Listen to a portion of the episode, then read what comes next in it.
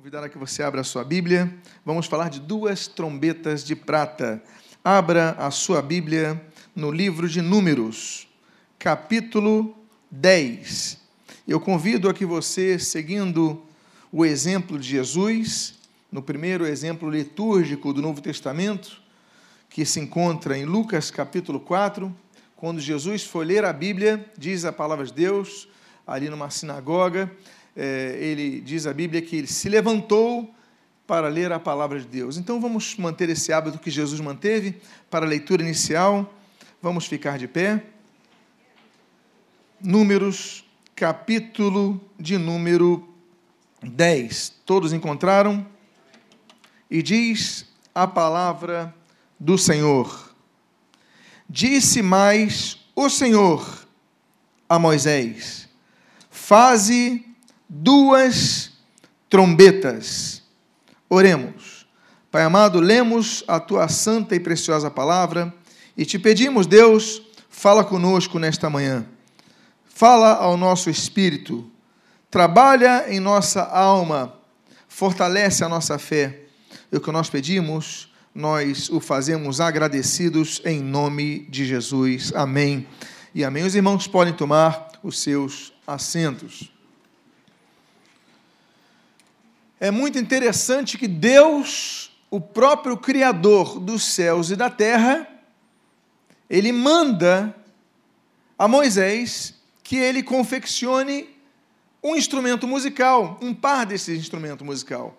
Diz a Bíblia, disse mais o Senhor a Moisés: faze duas trombetas. Deus deu ordem para Moisés fazer dois instrumentos. Moisés não trabalhava com metais. Moisés era um grande líder, foi um grande líder militar. A Bíblia não diz, mas Flávio Josefo diz que, por exemplo, no período que ele era príncipe do Egito, ele comandou, é, é, comandou uma batalha muito grande contra os etíopes e venceu. Era um homem que já tinha estratégias militares, o que vai facilitar a tomada da Terra Prometida, no caminho para a Terra Prometida. Atualmente ele não entra, mas ele é ali no caminho, no Sinai, ele enfrenta muitos adversários, ele tem muitas habilidades.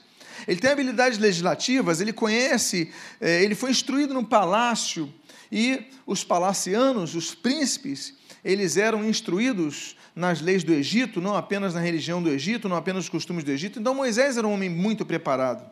Moisés não era um homem indouto de palavras, não era um homem indouto do saber. Mas, dificilmente ele teria uma habilidade para fazer isso. Ele contava com pessoas hábeis, mas Deus dá ordem a Moisés: faze duas trombetas. As trombetas, elas tinham um propósito na guerra. E isso Moisés conhecia. O propósito na guerra das trombetas era trazer ordem de comandos. Então, nós vemos as guerras antigas, por exemplo, sempre havia um corneteiro. Você vê filmes antigos, lê histórias sobre os corneteiros, que eles anunciavam o momento de atacar, o momento de recuar. E se você for servir nas forças militares, você vai ver que essa função ainda existe. O corneteiro, nós temos um dos bispos da Igreja Nova Vida, era um corneteiro do exército, da, da marinha. Então, se toca eh, eh, longamente, se toca curto, se dá dois toques. Tem vários códigos que os soldados então falam: é hora de avançar, é hora de recuar, é hora de parar, é hora de voltar. A corneta, ela tinha essa função de avisar a todos, era a maior tecnologia para que se ouvisse a voz de um comando, porque a pessoa não tinha microfone na época, não havia walkie-talkie na época, não havia celular na época, mas a, a corneta, a trombeta, ela era ouvida ao longo, por distâncias. Deus então traz uma ordem. Faze duas trombetas, não apenas uma, duas, porque duas. A trombeta ela comunica. A trombeta ela aponta. A trombeta ela traz discernimento às pessoas para onde devem ir numa guerra ou no caso de um grande acampamento, para que direção tomar. E nós temos duas trombetas em nossas vidas que nos trazem a mesma diretriz, o mesmo comando. São os dois testamentos que a Bíblia traz, o Antigo e o Novo Testamento. Nós temos duas trombetas, temos a palavra de Deus. Nós estamos entrando numa época da igreja evangélica que muito nos preocupa, que é a época das superstições. Nós temos visto escândalos acontecendo de líderes evangélicos ou que se dizem evangélicos, que operam milagres, que operam maravilhas, mas que começam a incutir na mente das pessoas uma série de superstições. E as pessoas, olha, para você conseguir isso, você tem que fazer aquilo. Antigamente as pessoas diziam, olha, você reza tantos Pai Nossos, tantas Ave Marias, ou sobe de joelhos a escadaria da penha, ou acende uma vela. Antigamente, no período medieval, era assim. Hoje em dia, se usam outras coisas, você faz uma coisa disso, coloca um copo d'água ali, coloca, faz isso, coloca um sal aqui, você. E nós evangélicos estamos adotando uma série de superstições não bíblicas para dentro de nossas igrejas. As pessoas então deixaram de praticar a fé na palavra e praticam a fé nos seus novos objetos. E muitas vezes nós começamos a entrar nessa rotina, por quê? Porque não lemos a Bíblia. Jesus nos alertara em Mateus capítulo 22, versículo 29, errais, pois, não conhecendo as Escrituras e nem o poder de Deus. O erro do homem está em não conhecer as Escrituras e nem o poder de Deus. Nós deixamos de conhecer as Escrituras porque conhecemos o poder de Deus, estamos errados. Não basta apenas ter milagres, tem que haver a palavra. E vice-versa.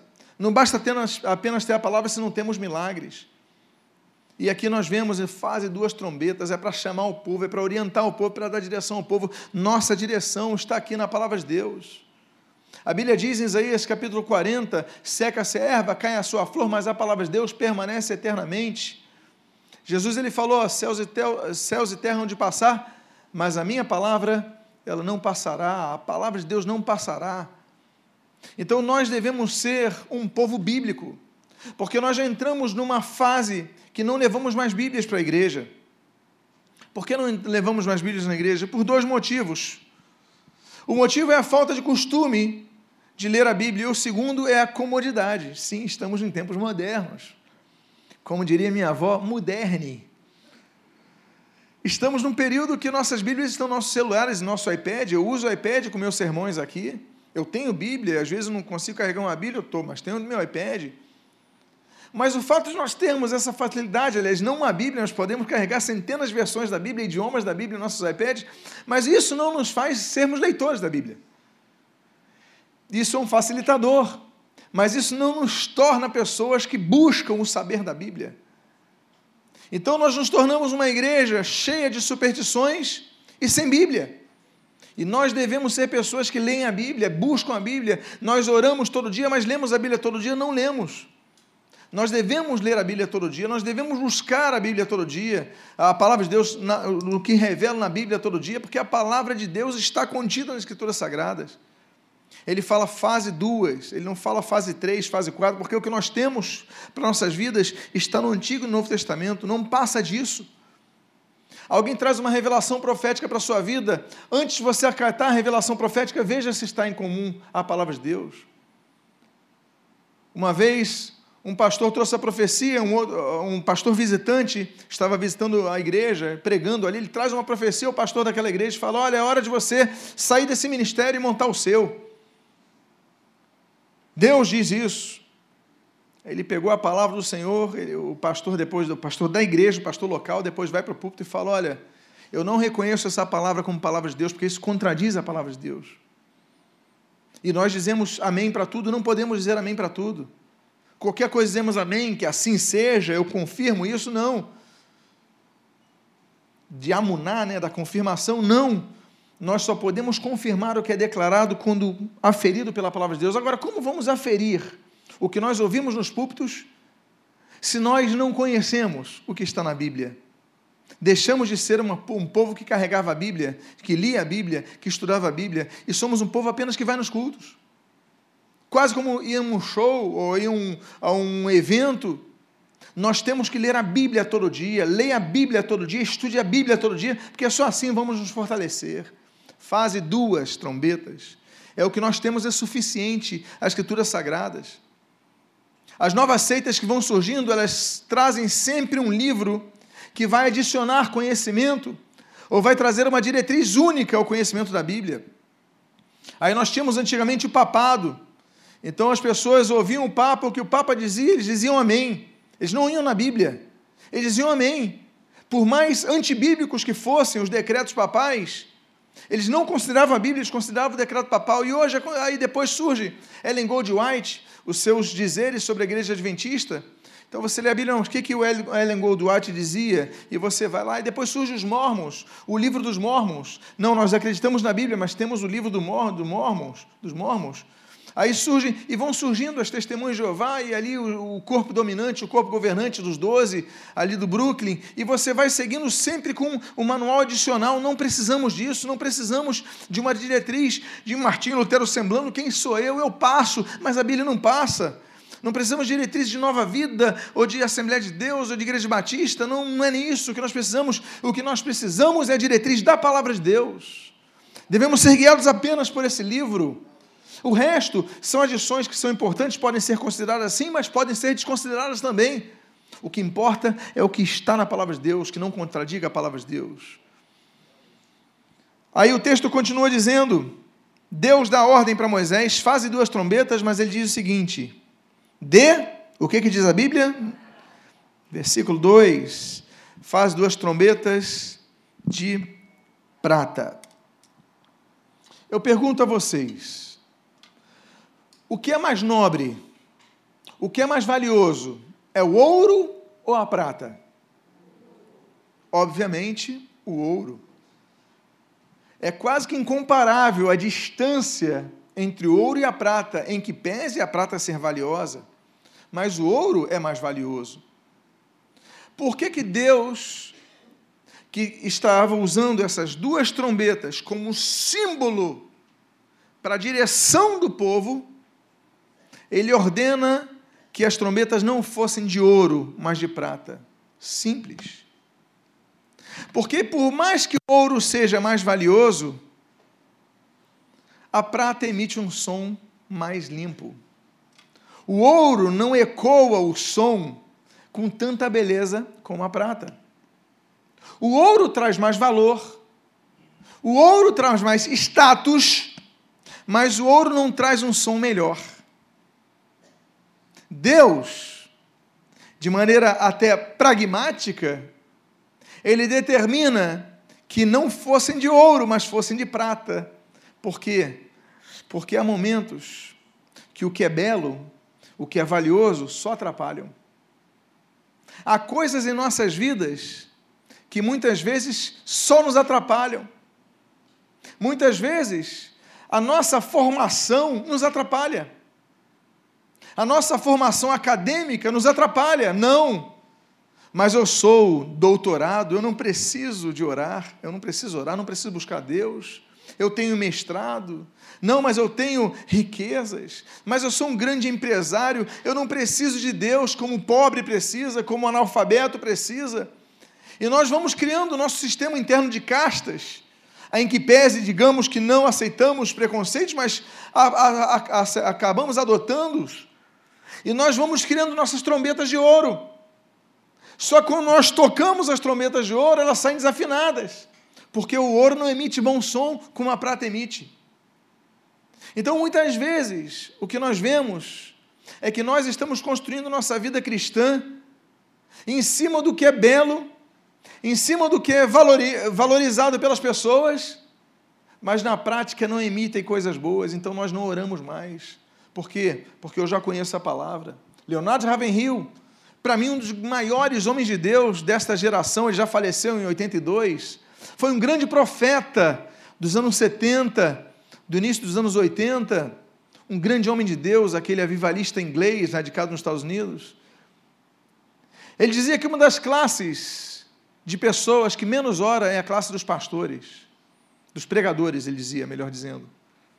Porque ele dizia o seguinte: eles já acham que por conhecerem a Bíblia, por pregar a Bíblia, não precisam orar tanto como os outros. Então não valorizamos. Ele chama o momento de oração como a Cinderela das igrejas. Não valorizamos.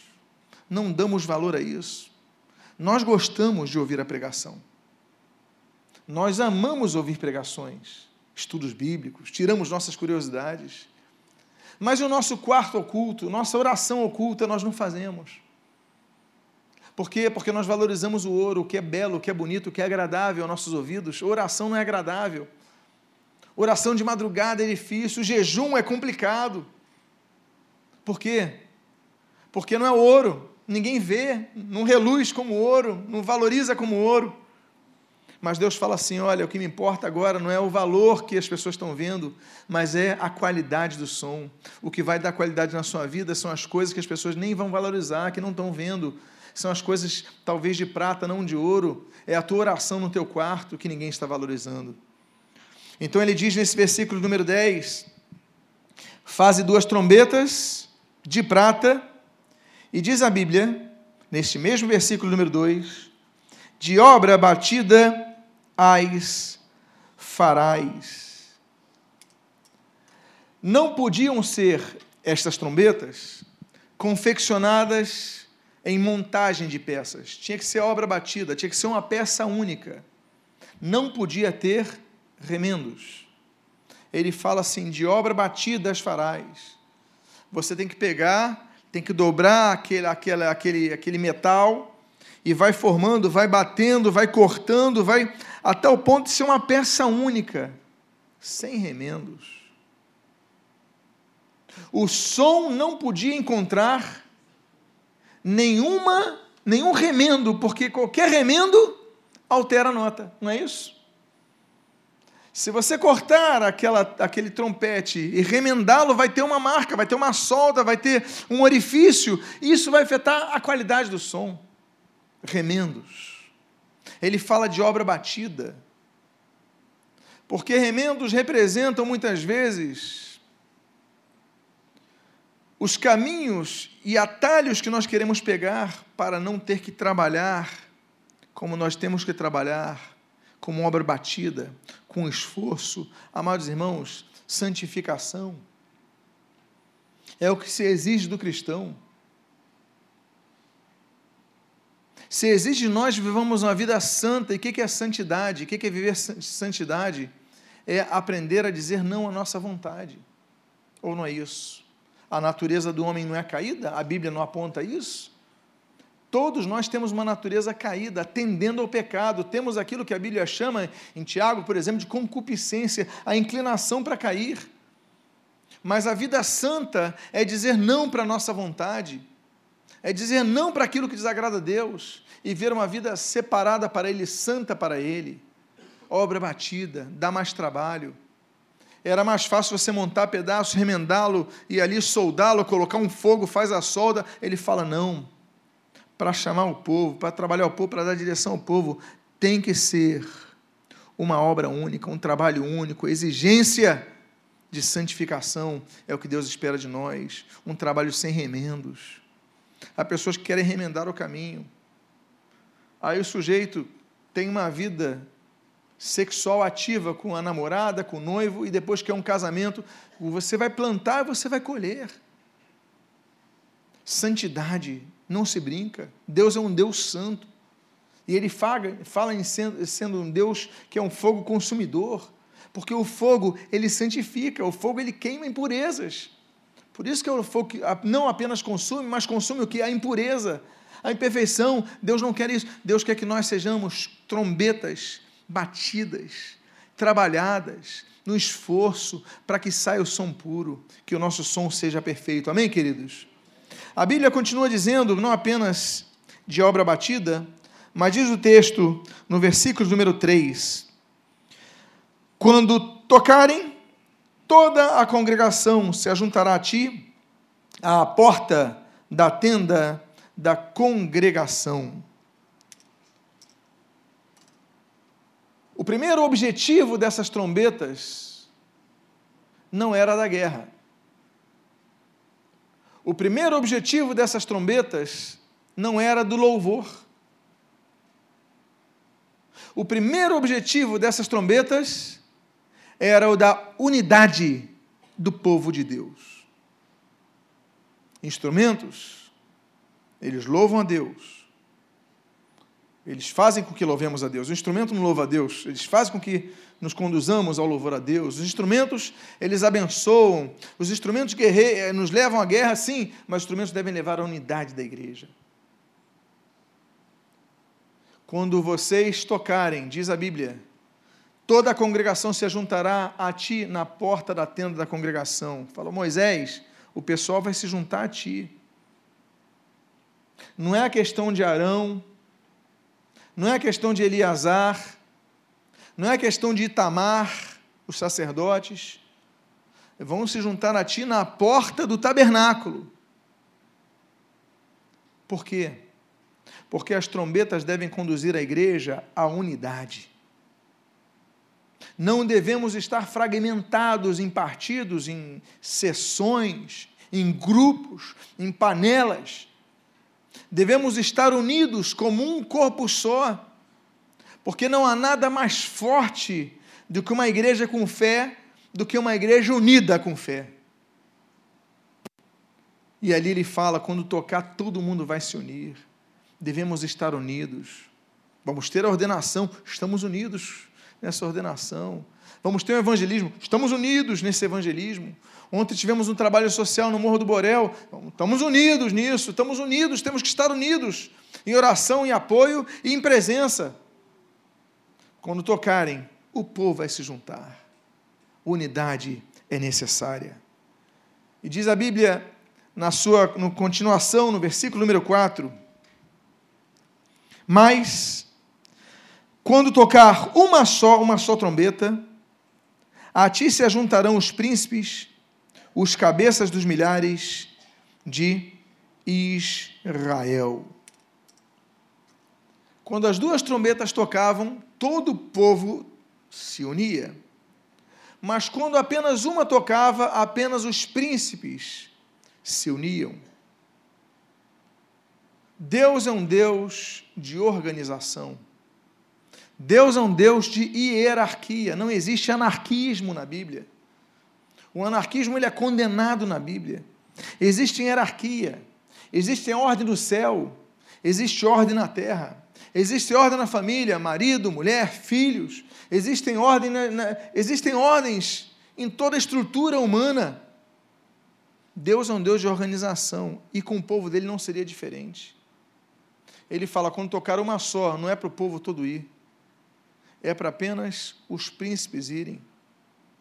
Há grupos que são grupos que recebem maior autoridade e maiores responsabilidades. Por isso a igreja deve orar sempre pelas suas lideranças. Tem príncipes que fazem pouco caso para o chamado, que não atendem, é para atender. Porque se nós queremos uma igreja unida, as lideranças têm que estar unidas. É fundamental, não é opcional, é necessário. Aí temos uma reunião com líderes de grupos de vida, alguns vão, outros não vão. Tem reunião com, com professores de escola dominical, alguns vão, outros não vão. O professor das crianças, alguns vão, outros não vão. Diáconos, alguns vão, não vão, hoje não quero ir. Não tem isso. Temos que estar unidos. Os que recebem autoridade, eles têm que, em primeiro lugar, entender que acima disso está a unidade. Então, quando tocarem apenas uma trombeta, os cabeças dos milhares, ou seja, aqueles que recebem autoridade sobre outras pessoas, têm que se unir. Por quê? Porque uma igreja desunida na liderança é uma igreja que não vai para frente. Graças a Deus, nossa igreja é unida. Graças a Deus, não temos problemas que já vivemos no passado, mas os setores ministeriais têm que estar mais unidos. As equipes ministeriais têm que estar mais unidas, têm que atender ao tocar, ao clangor dessa trombeta porque senão as coisas não avançam. Aí é mais fácil buscar um bode expiatório para culpar. Mas eu acho bonito isso, esse texto do versículo 8. Os filhos de Arão, sacerdotes, tocarão as trombetas. Nessa época, só havia dois sacerdotes abaixo de Arão, que era o sumo sacerdote, Havia quatro. Nadab e Abiú tinham morrido. Sobraram dois: Eliasar e Itamar. A função de pegar uma trombeta era do Itamar. A função de pegar outra trombeta era de Eliasar. Só havia dois. Mas olha que coisa. Começam com duas trombetas de prata, e aí lhe trouxemos significado, mas a Bíblia já mostra em 1 Crônicas, capítulo 15, versículo 24, que depois já havia sete trombetas de prata, significando ali uma perfeição no louvor, na composição para a unidade da igreja. Em 2 Crônicas, capítulo número 15, capítulo 5, versículo 12, a Bíblia diz que já havia no templo de Salomão 120 trompetistas. Eram dois, viraram sete, agora são 120. O que, é que nós vemos com isso? Que a igreja saudável é uma igreja que se expande através do levantar de novos líderes. A igreja tem que levantar novos líderes. Líder tem que levantar novos líderes. Tem que levantar um, tem que levantar outro, tem que levantar outro, tem que levantar mais. E eles têm que levantar e vocês têm que levantar outros. O problema é que muitos fogem do chamado, pegando o barco para Tarsis. Mas o fato é que Deus tem te chamado, chamado pessoas. E é hora de você atender e dizer: Eis-me aqui. Porque os filhos dos sacerdotes, filhos de Arão, que eram sacerdotes, vão tocar trombeta, mas o sacerdócio é atribuído a todos, como diz Lutero ali, o sacerdócio universal dos crentes diz Lutero na Reforma Protestante, nos três pilares da reforma, o sacerdócio universal dos salvos. Então nós devemos exercer o nosso sacerdócio, nós devemos tocar as trombetas, nós devemos anunciar a palavra de Deus, nós devemos conclamar a igreja para se unir. Ah, fulano está assim, fulano está assim, e você está reclamando, não, chama para a unidade. Chama para a unidade do seu grupo de vida, no grupo das mulheres, no grupo de, de oração, no grupo dos músicos, no grupo de professores de escola dominical. Chama para a unidade, é hora de você tocar a tua trombeta. Não é função de um, de dois, é função de todos, de muitos que Deus tem chamado para serem luz na própria igreja e não apenas fora das quatro paredes. E aí, nós lemos o texto no versículo número 5. Quando as tocares, as tocardes, arrebate, partirão. Arrebate, as tocarão para as suas partidas. Dentre os códigos que eles compreendiam no tocar das trombetas, havia o tocar a rebate, pa, pa, pa, pa, pa, pa, pa, rebater, rebater o som. Em vez de ser um som uníssono, era um som picotado, arrebate, pa, pa, pa, pa, pa. E fala assim: quando tocar em rebate, partirão. É hora de saírem, é hora de marcharem. Porque as trombetas elas visam não apenas unir o povo de Deus na igreja, mas elas visam também que nós saiamos daqui e façamos a mudança em nossa sociedade. A igreja tem que ir além das quatro paredes. Tocar a rebate é hora de partirem, é hora de marcharem, é hora de irem. E nós devemos ir, nós devemos marchar, nós devemos avançar. Ou seja, há pessoas que apenas se conformam em ficar sentados na igreja, nos cultos, ouvindo a palavra e só isso. Não, Deus fala, é hora de você partir. A palavra foi dada, o comando foi dado, é hora de você marchar. E mais, na vida de fé. Na vida de fé é hora de marchar. Porque tem muita gente que não exerce a sua fé. A sua fé depende apenas dos novos patuais evangélicos mas não, você tem o Espírito Santo na tua vida. Você pode estar distante do culto, é hora de você exercer sua fé é hora de você declarar a sua fé, é hora de você fazer com que a tua fé seja operada para mover montanhas, mesmo que um pastor não esteja perto de você, nem que aquele irmão ou aquela irmã que são um apoio muito grande para a sua vida não estejam perto de você, mas você pode estar sozinho lá, vai exercer a sua fé, por quê? Porque quando ouvires arrebate, a palavra de Deus está sendo rebatida no seu coração hoje, nessa manhã, é hora de você marchar, é hora de você ir, é hora de você tomar posse, tem conquistas para a sua vida que você vai conseguir quando você exercer a tua fé. É hora de você então declarar, falar: eu vou conseguir, eu vou lutar, eu vou vencer, porque é hora de você marchar. Eu acho muito bonito isso. Olha, quando for tocar no rebate, é hora de marchar. Então você vai marchar para avançar, para conseguir novos territórios, para ter novas conquistas em todas as áreas de sua vida. o crescimento espiritual, crescimento acadêmico, crescimento profissional. Não se acomode, busque mais. Ah, eu tenho uma vida tranquila e tal. Busque mais. Busque mais. Não se conforme. Tem um carro ruim, procura ter um melhor. tem uma casa alugada, procura lutar para ter uma casa própria, faz um consórcio, não sei. Mas não se conforme, porque é hora de você buscar mais, não seja um conformado. Tem coisa melhor. Ah, eu já parei de estudar 50 anos, volta agora, por que não? Está cheio de curso aí para você fazer.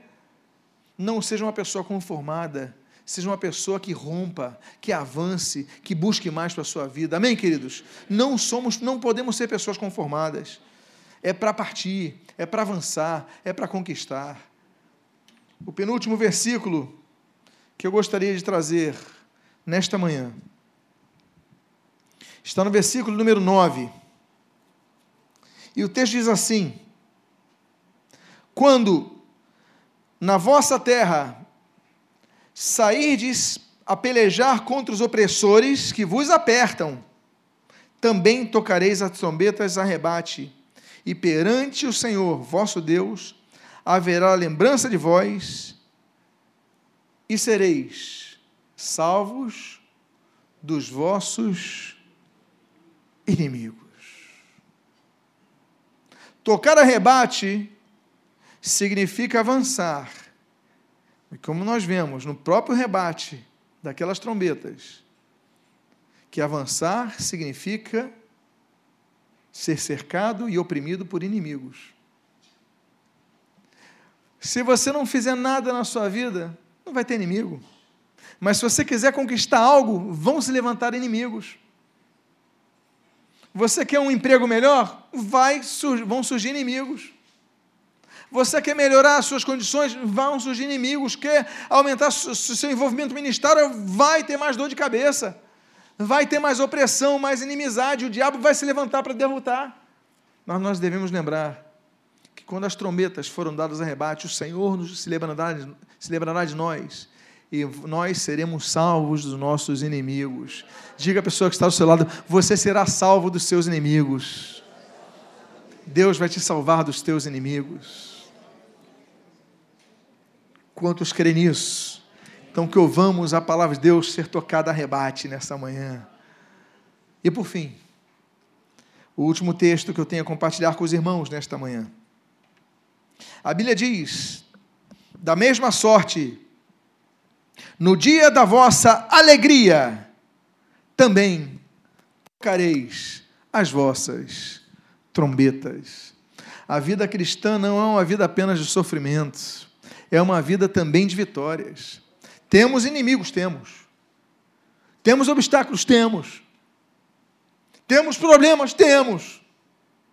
Mas nós também temos um Senhor que nos dá a vitória nós também somos pessoas que nos levantamos do monturo.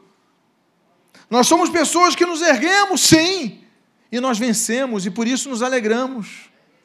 Não se lembre apenas das tristezas, lembre-se das vitórias também que Deus tem te dado.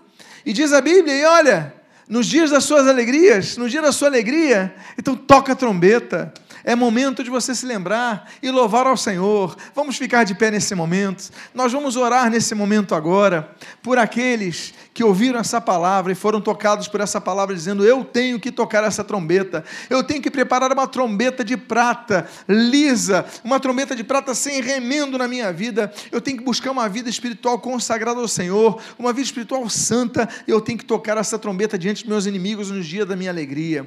Feche seus olhos agora, Pai amado, em nome de Jesus. Nós te glorificamos, nós te agradecemos, nós te entronizamos, nós te bendizemos, nós te adoramos, nós declaramos sem ti nada nós somos, nada podemos fazer, tu és o nosso referencial. Deus, deste-nos as trombetas de prata, eis-nos aqui para que a, a toquemos, a conclamemos, conclamemos o teu povo para unidade, conclamemos o teu povo para marchar para a vitória, para enfrentar os inimigos e para ser por ti libertos dos inimigos. Abençoa o teu povo, fortalece o teu povo, bendize as nossas vidas, Pai, com a tua palavra, Senhor, que a tua palavra nos fortaleça, a tua palavra nos renove, a tua palavra nos restaure, abençoa-nos, Pai, e o que nós pedimos, nós te agradecemos, em nome de Jesus, amém e amém.